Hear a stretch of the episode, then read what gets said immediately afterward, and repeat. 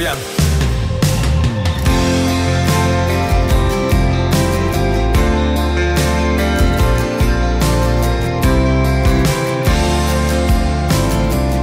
Come nasce una canzone di Marta Cagnola.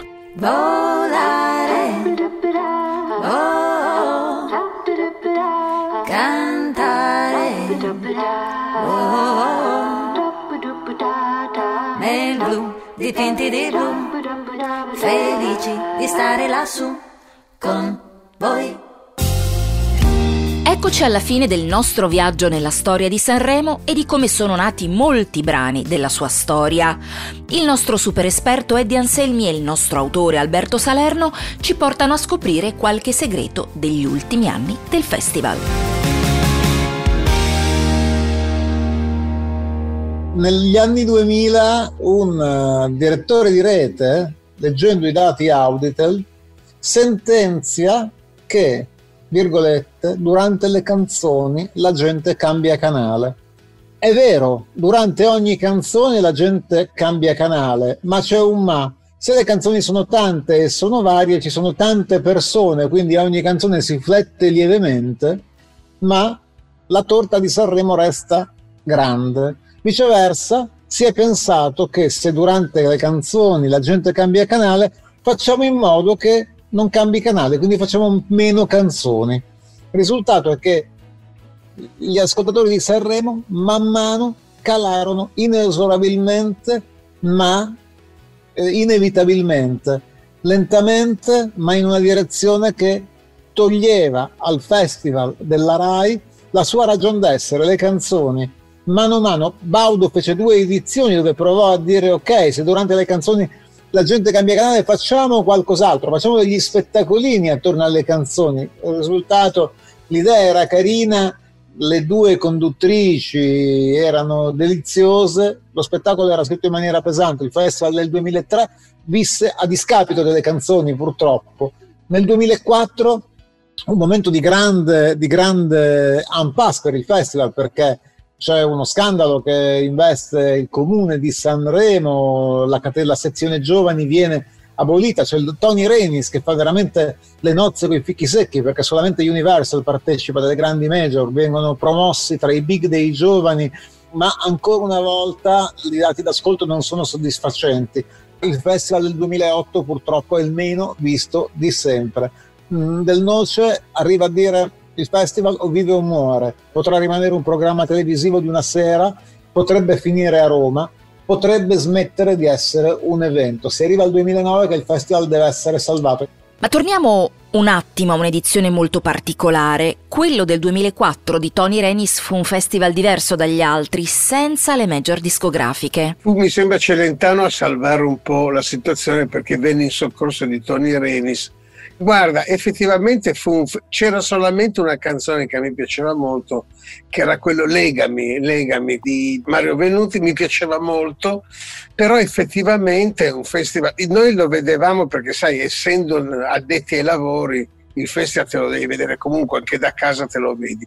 È vero, era stato un festival, poi povero Tony, lui ce l'ha messa tutta, non mi ricordo neanche perché fu boicottato dalle multinazionali. No, c'erano tanti motivi, uno di questi fu banalmente i rimborsi spese della RAI.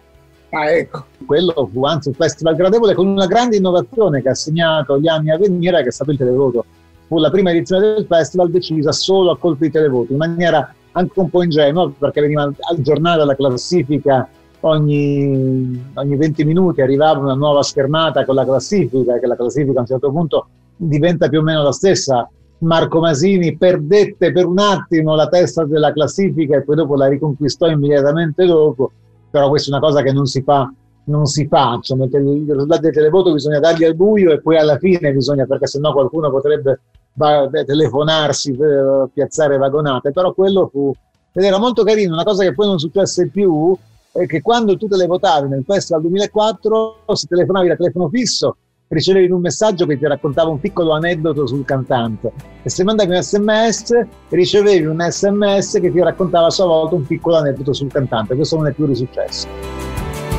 Se ti avessi lo sai, capirei la mia vita, scoprendo dentro di me, con il senno di poi che ogni scelta sbagliata mi conduceva da te.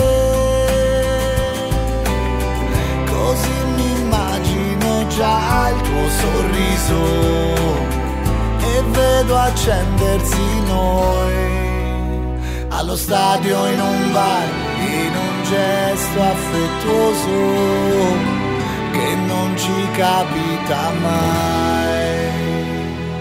vorrei regalarti un cielo d'agosto che fa da cornice a una stella che va Alberto, tu da autore, ma anche da produttore, cosa pensi del televoto, la novità degli anni 2000?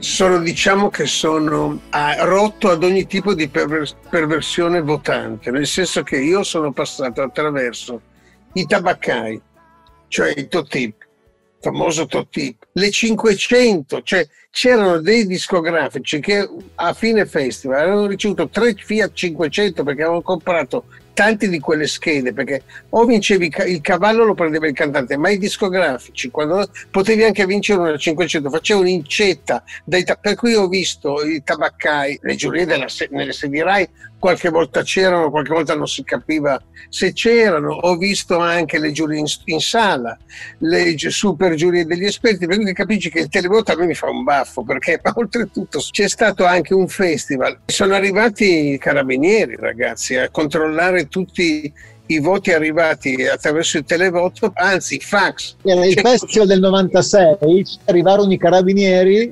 e non si capisce quanto regolare sia stato il verdetto del festival perché i carabinieri hanno detto sì, dai voti che abbiamo trovato per noi il festival avrebbe potuto vincere due delle storie tese perché nella trasmissione spariscono un pacco di voti per le storie tese, quindi rimane questo dubbio. D'altra parte, eravamo nell'era di Baum, no? nella scrittura dei programmi di Pippo Baum, una vittoria degli Eli sarebbe stata forse troppo.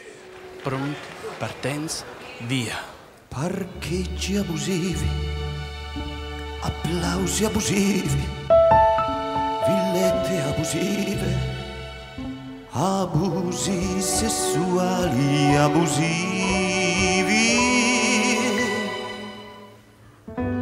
tanta voglia di ricominciare. Abusiva.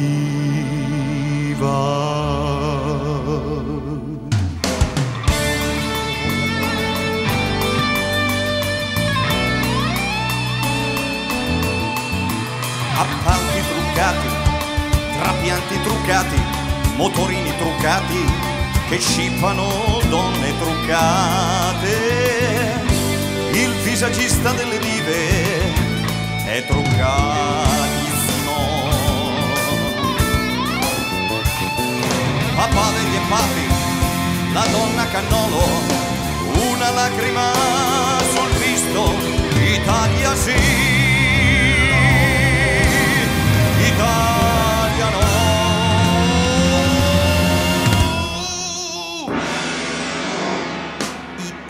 Italia sì, Italia no, Italia boom, la strage impunita. Eddie, si dice che il televoto favorisca i cantanti con molti fan, quelli che vengono dal talent, ma non solo. Lì allora partiamo, facciamo un passo indietro. Festival 2006 dove il televoto fa la differenza, cioè si capisce, eh, vince una canzoncina che è più o meno come fa il piccione, eh, cantata da quel genio del male in senso buono che povia, cioè uno che possiede alcuni fondamentali, qualche eh, banalità nella melodia orecchiabile e nel trucco, però povia sembra che vada sul palco facendo le cose a caso, in realtà ogni suo movimento è perfettamente coreografato, lo ripeto uguale per 5 sere. Ha la capacità di inventare questi trucchi scenici eh, che fanno la differenza al televoto. Mm, Si è visto dopo la scimmia di Gabbani, eh, un trucco scenico, una cosa che riempie il teleschermo, oltre che eh, una canzone carina e gradevole,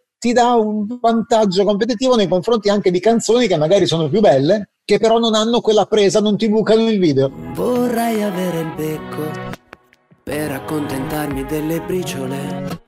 Concentrato e molto attento, sì, ma con la testa fra le nuvole. Capire i sentimenti quando nascono e quando muoiono. Perciò vorrei avere i sensi per sentire pericolo. Se tutti quanti lo sanno, ma hanno paura che l'amore è un inganno. Oh, ce l'ha fatta mia nonna per 50 anni col mio nonno in campagna. Più o meno come fa un piccione. Lo so che è brutto il paragone, però vivrei con l'emozione di dare fiducia a chi mi tira il pane. Più o meno come fa un piccione, l'amore sopra il cornicione, lontano quando me lo chiedi, dimmi che ci credi e che ti fidi. Televoto va bene o se hai una grossa fandom mh, territoriale, come nel caso magari di Rocco Hunt, oppure mh, appunto di, sei un teen idol, come nel caso dei ragazzi di Amici che avevano, erano abituati a vincere le loro competizioni tramite il televoto, oppure se fai qualche cosa che il pubblico non si aspetta, rimane scioccato e tac, e te passa al voto, ti vota. Sono gli anni di, ad esempio, Valerio Scanu e Marco Carta.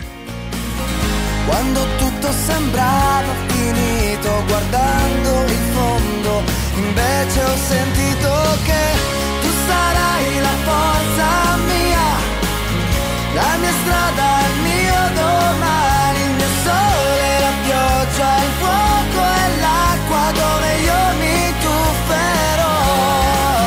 Marco Carta venne messo in gara a colpi di televoto eh, in un festival eh, dove dire ok allora mettiamo Michael Jordan, me, Alberto e Marta e dice che cosa si gioca? A basket e, quindi non c'era bisogno di truccare il festival. Eh, basta mettere gli artisti in una competizione dove c'è uno che è chiaramente più forte. Valerio Scanu se la giocò fino all'ultimo perché c'era un fortissimo Marco Mengoni, luce da X Factor, e c'era soprattutto Pupo, il principe, che da due battute che fecero in conferenza stampa fecero capire che insomma non sarebbe stato peregrino pensare che molti di quei voti erano venuti diciamo così da ambienti monarchici. Abbiamo citato X Factor, il più famoso e amato tra i giudici, Alberto, è ovviamente tua moglie Mara Maionchi e tornate insieme a Sanremo nel 2010 con Tony Maiello. Questa volta la canzone non era tua, ma la produzione sì, Tony vince tra i giovani. Lui è lì ricorda, sente la sua assenza, sveglio da più di un'ora, ripensa a lei ancora, che l'abbracciava forte durante quella notte di neve e di luce. L'orologio non gira, lo stereo non suona, tuttora riposa nella sua stanza vuota. Si chiude così una storia, come strana questa notte perché lei non c'è. Il tempo cambia, ti spezza e ti lega.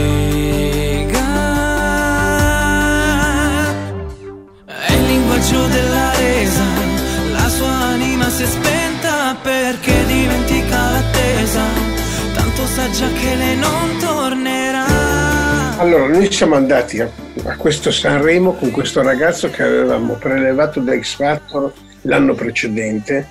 Alla Sony non era interessato fargli metterlo sotto contratto, l'abbiamo fatto noi, naturalmente chiedendo il permesso alla Sony perché come sapete X Factor è monopolizzato dalla Sony e la Sony ce l'ha ceduto, ce l'ha ceduto purtroppo sei mesi dopo, per cui noi quando siamo usciti con questo singolo di apertura e con un EP con quattro canzoni eh, abbiamo fatto qualcosa, comunque è andato bene nelle radio, eccetera. L'abbiamo portato a Sanremo con questo pezzo che ha scritto lui.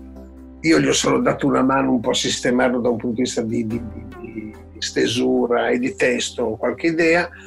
E, e, poi è andata a Sanremo, ma noi ecco, devo dirti la verità, non è che pensavamo di vincere, perché poi sei nella sezione giovani, erano in otto mi pare, no? Comunque erano 10 più 2 di RSR, erano 8 più 2 di RSR. Ah, ecco, 10 erano. 10. E niente, per cui lo vedevamo alle prove, ci sembrava abbastanza rilassato, tranquillo, o se sapeva anche nascondere bene l'emozione. Poi vince a sorpresa contro tutte e tutti e noi abbiamo pensato, qui abbiamo fatto bingo, perché tu pensi sempre, vincendo un Sanremo con un ragazzo nuovo, poi oltretutto lui aveva cantato benino, e si presentava, era molto bello, piacevole, piaceva alle teenagers, e, e vabbè, e invece poi lungo il percorso, lungo la, la, la strada, in nello stesso anno, si è praticamente dissolto, dissolto da un punto di vista, non ha non aveva evidentemente quell'appeal necessario per il, costruirsi una carriera. Poi dopo lui ha provato, poi noi abbiamo, dopo questa esperienza abbiamo deciso di lasciarlo andare perché non eravamo neanche più noi motivati, perché quando tu ti impegni così tanto anche come etichetta erano anche dei costi da sopportare piuttosto pesanti.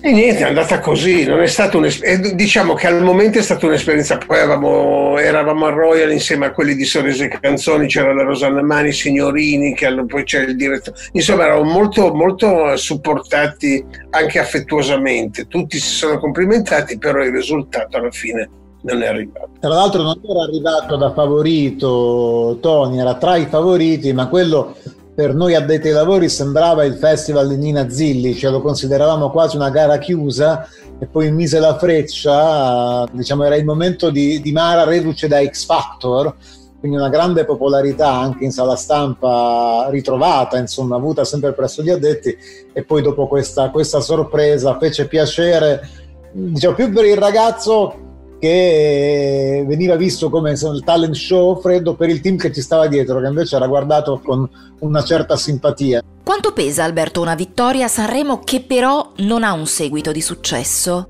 Tantissimo, molto più di una sconfitta.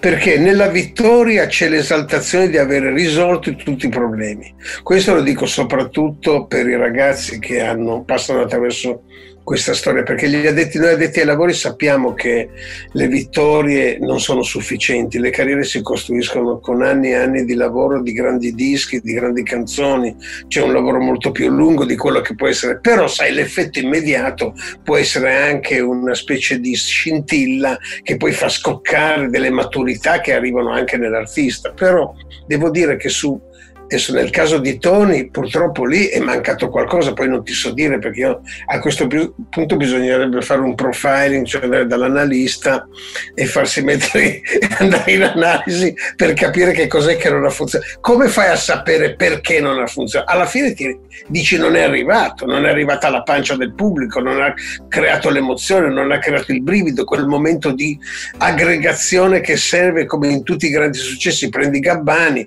Gabbani ha fatto due Plane, ci ha fatto Amen, ha fatto Occidentali Scarma, due bombe pazzesche ed è arrivato alla grande, cioè è molto complicato, certo che fa male. Ecco, c'è una forte componente umana in quest'altro aspetto del dietro le quinte, il rapporto con gli artisti ai primi passi, che su un palcoscenico così importante è molto delicato. Certo, c'è il rapporto umano perché non, non, fare, non, si può fare il produttore se non crei anche un rapporto, una relazione umana di, di, di, di, sentimenti. Noi a questi ragazzi poi ti ci affezioni perché adesso diventa anche un rapporto, parli anche di tante, cioè crei poi la famiglia, attenzione, si mette in ballo anche tutto il rapporto con i parenti, per cui insomma è, è stato, però vedi, lì al momento saremo, non, noi non sapevamo niente, ce ne siamo accorti poi dopo, no? a distanza di due o tre mesi abbiamo capito che la cosa non aveva funzionato. E lì devi cominciare a preparare le, le, le, il terreno per un eventuale abbandono della situazione perché anche andare avanti lì sarebbe stato un danno anche per lui da parte nostra. Cioè poi ti senti anche se tu non sei più motivato a livello produttivo capisci che crei anche un eh, cioè diventi anche un ostacolo stesso psicologicamente parlando per il, l'artista che stai producendo Eddie, veniamo all'ultimo decennio del festival. Che caratteristiche ha? Torna centrale la canzone al netto di un mercato discografico completamente cambiato. Finalmente insomma, si è dovuto andare a patti con le nuove tecnologie che erano viste come il demonio, no? un'industria manufatturiera eh, che per anni ha combattuto con la gente che non comprava i CD, eh, poi a un certo punto quando ha capito che i business model potevano esistere lo stesso anche se un certo tipo di industria aveva definitivamente eh, ceduto il passo a nuove cose, si è ripresa anche la produzione, il lancio di nuovi artisti ed è cambiato soprattutto l'approccio della RAI che nel 2013 fa un festival per la prima volta in pareggio. Ora Sanremo era un buco nero che ogni anno metteva un segno meno nei propri libri contabili. Nel 2013 va in pareggio, cresce piano piano e comincia a essere oggi è un, una, il festival di quest'anno, se non ci fosse stato il Covid, avrebbe portato a casa a, a preventivo 37 milioni di euro. Quindi la voce più, d'ingresso più consistente dopo il canone nel, nel bilancio della RAI. Quando mm, si dice ah ma Sanremo costa tantissimo, dice no Sanremo adesso guadagna tantissimo. È un cambio di prospettiva epocale perché secondo me negli anni 10 è ritornato un po' l'età dell'oro, Gradu- gradualmente anche con qualche passo falso, con qualche cast eh, riuscito a metà, penso al 2014, una scrittura dello spettacolo tutta basata radio, sulla televisione, sulla televisione di una volta, che non funzionò poi benissimo, però complessivamente gli anni, il primo anno di Fazio, gli anni di Carlo Conti, e poi anche Baglioni che comunque ha rivelato un personaggio come ultimo che fa grandissimi numeri sia come biglietti venduti dai concerti sia come canzoni ascoltate e il secondo festival di Baglioni c'è poi la rilevazione Mahmood, adesso non conosco i suoi numeri, però sicuramente il personaggio, lo stile, la scena ha guadagnato un nuovo artista di nome.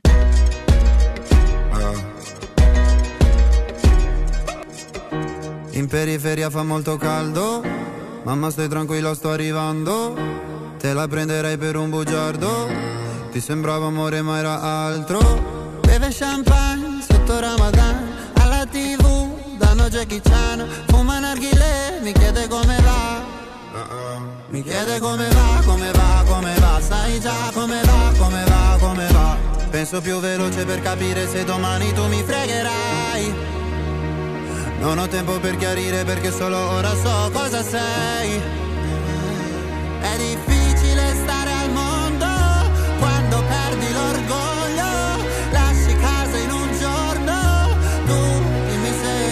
pensavi solo ai soldi, soldi. Come se avessi avuto soldi, soldi. Dimmi se ti manco te ne fotti, fotti. Mi chiedevi come va, come va, come va. Adesso come va, come va, come va. Ciò che devi dire non l'hai detto. Tradire una pallottola nel petto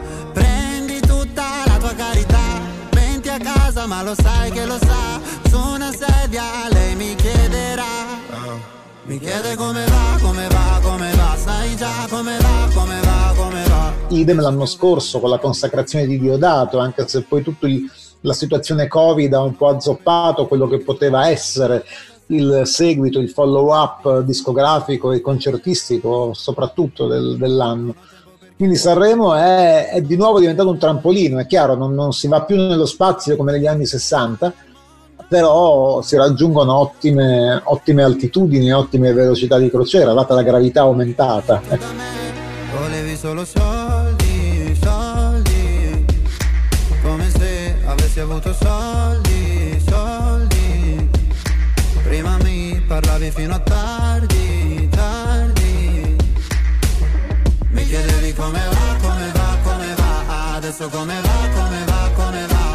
Alberto, ma tu negli ultimi anni come hai seguito il festival? Proprio da spettatore? a casa, allora, quando non c'era questo maledetto Covid, invitavamo sempre della gente, degli amici, tipo Rosanna Casale, gente di, di, di, del lavoro, ma anche amici normali, grandi spaghettate, tutti sparanzati davanti ai divani a dare i voti. Io preparo anche i bigliettini, per cui da 1 a 10 diamo la, i nostri voti e vediamo chi... No, è molto divertente, io lo trovo una cosa molto, molto carina. Ultimi, l'anno scorso eravamo non solo io e la Mara, no, poi la Mara lo faceva anche in radio, io invece eh, lo vedo proprio da casa, ma insomma e, e si fa un po' di fatica ad arrivare fino all'una e mezza perché eh, quello sai comincia alle nove mi sembra nove un quarto quattro ore di roba devo dire che tanta, tan, tanto eh, tanto è un po' pesantina. E sei poi con un Tiziano Ferro per esempio l'anno scorso che interveniva e poi c'era Fiorello e poi c'erano gli ospiti io trovo che sia molto dura eh, aspettare così tanto tra un'esibizione e l'altra vedere tutta questa roba e io invece voglio sentire la musica. Sai che cosa penso? Che non dovrei pensare. Che se poi penso sono un animale. E se ti penso tu sei un'anima. Forse questo temporale che mi porta da te. E lo so, non dovrei farmi trovare senza un ombrello anche se ho capito che per quanto ho fugato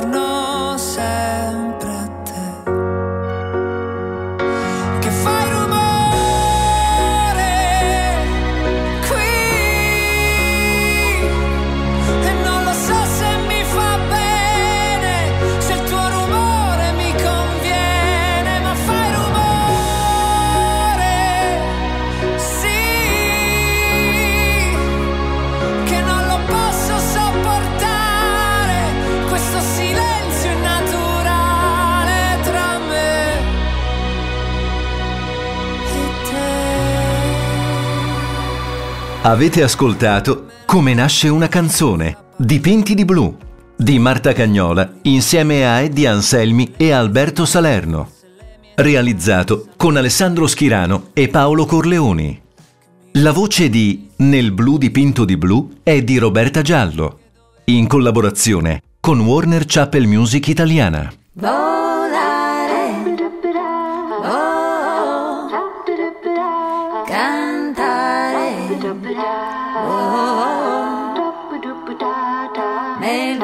di tinti di blu, felici di stare lassù con voi.